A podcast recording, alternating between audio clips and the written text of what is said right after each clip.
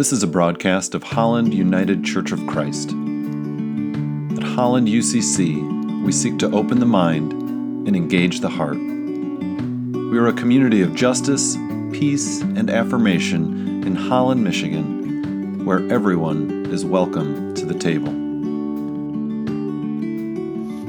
Our scripture this morning is the Holy Gospel according to Mark chapter 1. Holy Gospel according to Mark chapter 1, verses 21 to 29. They went to Capernaum, and when the Sabbath came, he entered the synagogue and taught. They were astounded at his teaching, for he taught them as one having authority and not as the scribes. Just then there was in their synagogue a man with an unclean spirit. And he cried out, What have you to do with us, Jesus of Nazareth? Have you come to destroy us? I know who you are, the Holy One of God.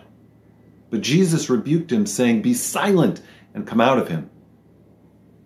And the unclean spirit, convulsing him and crying with a loud voice, came out of him. They were all amazed, and they kept on asking one another, What is this? A new teaching with authority? he commands even the unclean spirits, and they obey him. At once his fame began to spread throughout the surrounding region of Galilee. As soon as they left the synagogue, they entered the house of Simon and Andrew with James and John. For the word of God in Scripture, for the word of God among us, for the word of God within us. Thanks be to God. Well, it can be easy in Christian circles to think of Jesus solely as a comforting presence as someone who shows up to make everything better and to create a powerful emotional experience. I remember during college, while participating in campus ministry worship events, where after a particularly powerful evening of worship songs and an engaging speaker, I remember hearing someone say, or maybe even myself say, "Did you did you feel that?" Jesus really showed up tonight. Jesus really showed up tonight. If you've been in church circles for any amount of time, perhaps you've heard or uttered such a phrase yourself. And after that, we'd all go away feeling really good about things. The worship band played awesome. We had a good turnout, including some first timers, and the speaker gave some really engaging yet practical tips on how to follow Jesus and invite others to do so as well. And so, my experience at that time was when Jesus shows up, things go better. They feel better. They are better. And I don't want to discount that kind of experience. We do need to experience the healing, wholeness, and goodness that Jesus can bring to our lives. Absolutely. Yet, viewed only from that perspective, we might expect that in the Gospels, when Jesus shows up, as he does in our text, to a house of teaching, prayer, and worship, that everyone has a powerful feel good experience. Yet, that isn't exactly what happens is it? There's a strange encounter involving a man possessed with an unclean spirit who is convulsing and shouting at Jesus. That was definitely not in the order of worship. And then Jesus casts out the demon after some more convulsing and shouting. Yikes, probably not the kind of meeting that's going to bring those first timers back. They probably didn't even stick around through the closing song well, what is going on here, and why does this ancient gathering and what happens there differ so much from many worship services about Jesus today? Well, as usual, it's important for us to look at the wider context here. Jesus is not just walking into a single Sabbath meeting at this synagogue. And so we can't just look at this as a single isolated event. Because if we scale out, we'll see that there's an entire system behind the religious practice and leadership of the day. And one of the important things to note is that the scribes were part of the religious elite of their time. the religious aristocracy, so to speak, of the day. Right? They were the gatekeepers to tradition, to Torah, to God. And remember here that we're still in the very first chapter of Mark, uh, the oldest gospel that we have, and this is one of the very first public acts of Jesus' ministry. Ched Myers notes in one sentence, Mark moves Jesus from the symbolic margins to the heart of the provincial Jewish social order. Synagogue, in other words, sacred space, and Sabbath, sacred time. And the first thing we hear about Jesus' appearance to the synagogue on the Sabbath is in verse 22, which says, They were astounded at his teaching, for he taught them as one having authority, not as the scribes. So, important things to note the they that's the synagogue audience, are impressed with his teaching, but perhaps more importantly, they note that he's teaching as one who has authority, not as the scribes. And so in his first appearance, Jesus is disrupting the heart of the social order, right? He's undercutting the authority of the scribal class.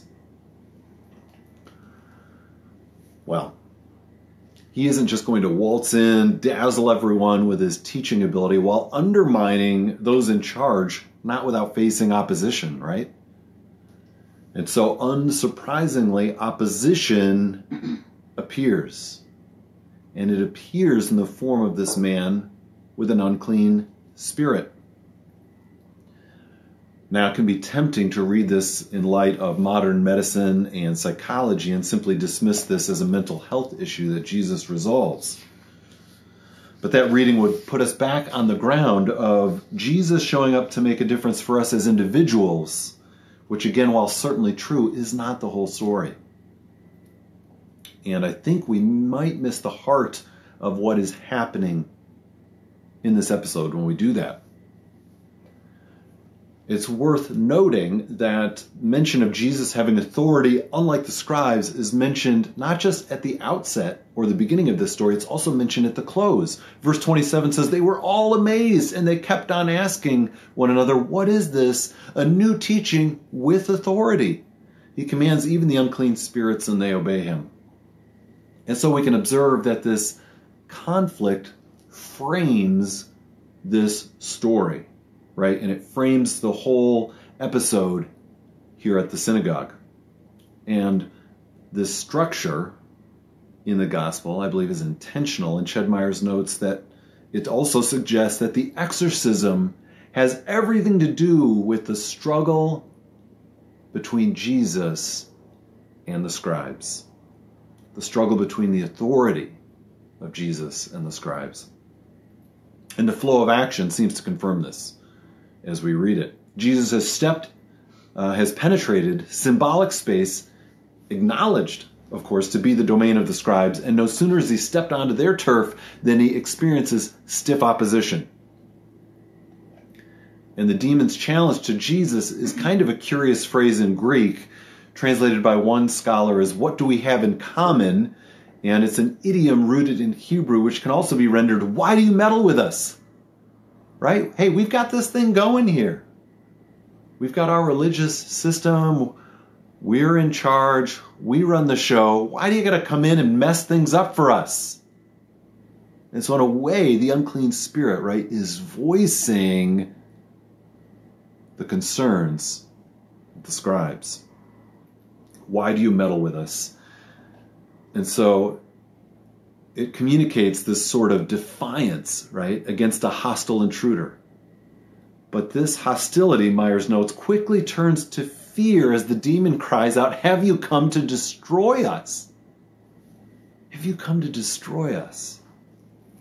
Well, who can the us be, right? In this context, it must only be the only group already identified in the conflict theme of the narrative the scribal class, whose social role and authority Jesus is threatening. So that was that was a lot, a little bit dense. So take a breath. take a breath. I, I think and hope that you can begin to see why it's important for us to look at stories like this in light of their historical context, but also in light of the literary clues that are that are written right into the text of the gospel. Now, this is the first miracle story in the Gospel of Mark, this healing of the man with the unclean spirit being a miracle. And if we attempted to read this in an evangelical feel good light, we'd say, man, Jesus really showed up. He gave a great teaching. People felt good. They were amazed. And man, there was even a healing. Awesome. Or if we simply demythologize this story in light of modern medical anthropology, so that Jesus cures an episode of epilepsy or a mental disorder, we will miss the socio literary function of miracle stories. Right? There's more layers to what's happening here than just the thing itself. So often true in the Gospels and in the Scriptures. And either way, either of those readings will miss the heart of what is actually happening. Because in the Gospels, when Jesus is bringing healing, he is so often also a disruptor. A disruptor, someone who highlights the imbalance of power, who highlights social ostracism and oppression, and who seeks to bring justice and right order. So here's the main takeaway as I see it. We cannot read the Gospels and come out with simply a me and Jesus type of faith unless we do serious damage to the integrity and intention of the Gospels themselves. I'll read that again since it's a key point. We cannot read the Gospels and come out with simply a me and Jesus type of faith unless we do serious damage to the integrity and intention of the Gospels themselves right? Because when we read it in this individualistic and modern fashion, we pave the way for atrocities to happen in the name of Jesus. Because you see, it was possible for Germans in 1938 to attend worship, believe in Jesus, and be silent about what was happening in their country. Such a Jesus had nothing to say about nationalism racism, and violence.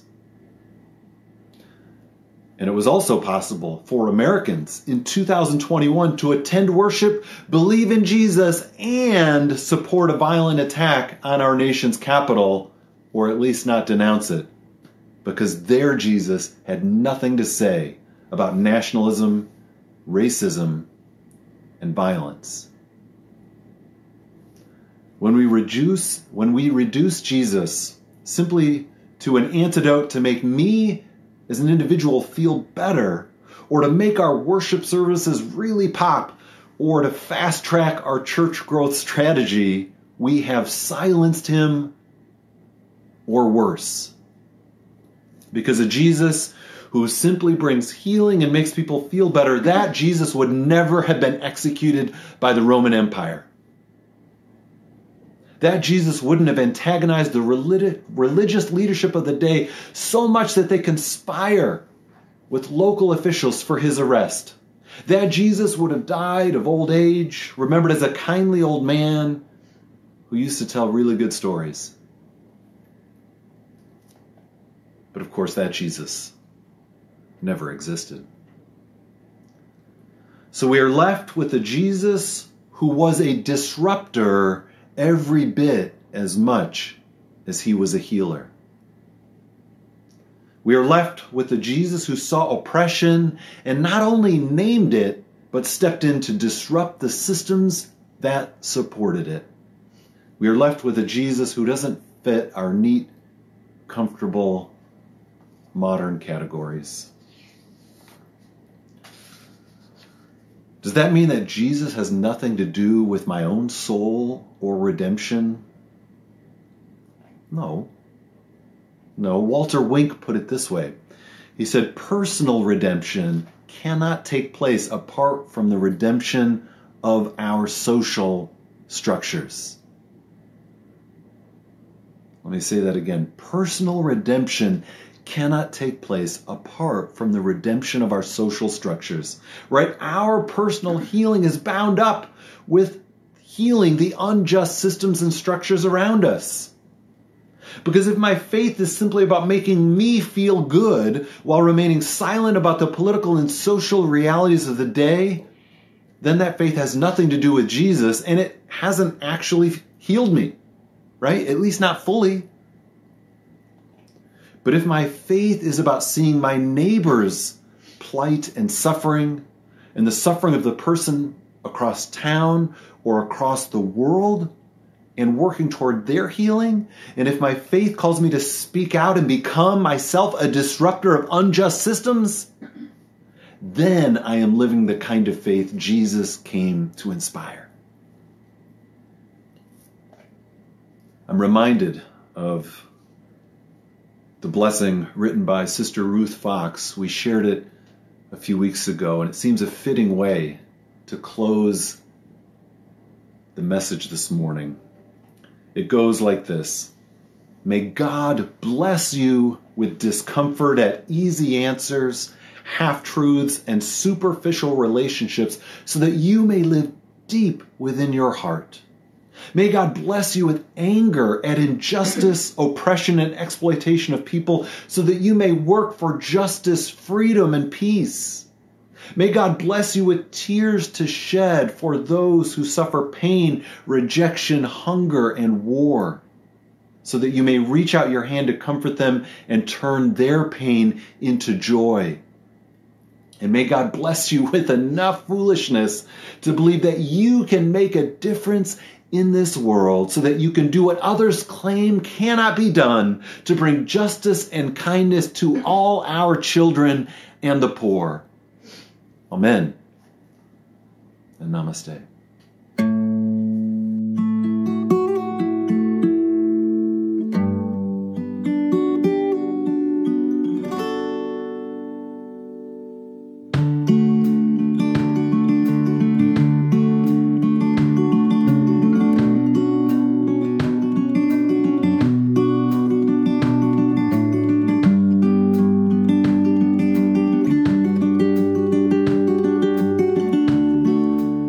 Invited to join us for worship on Sunday mornings at 10 a.m., streaming on Facebook.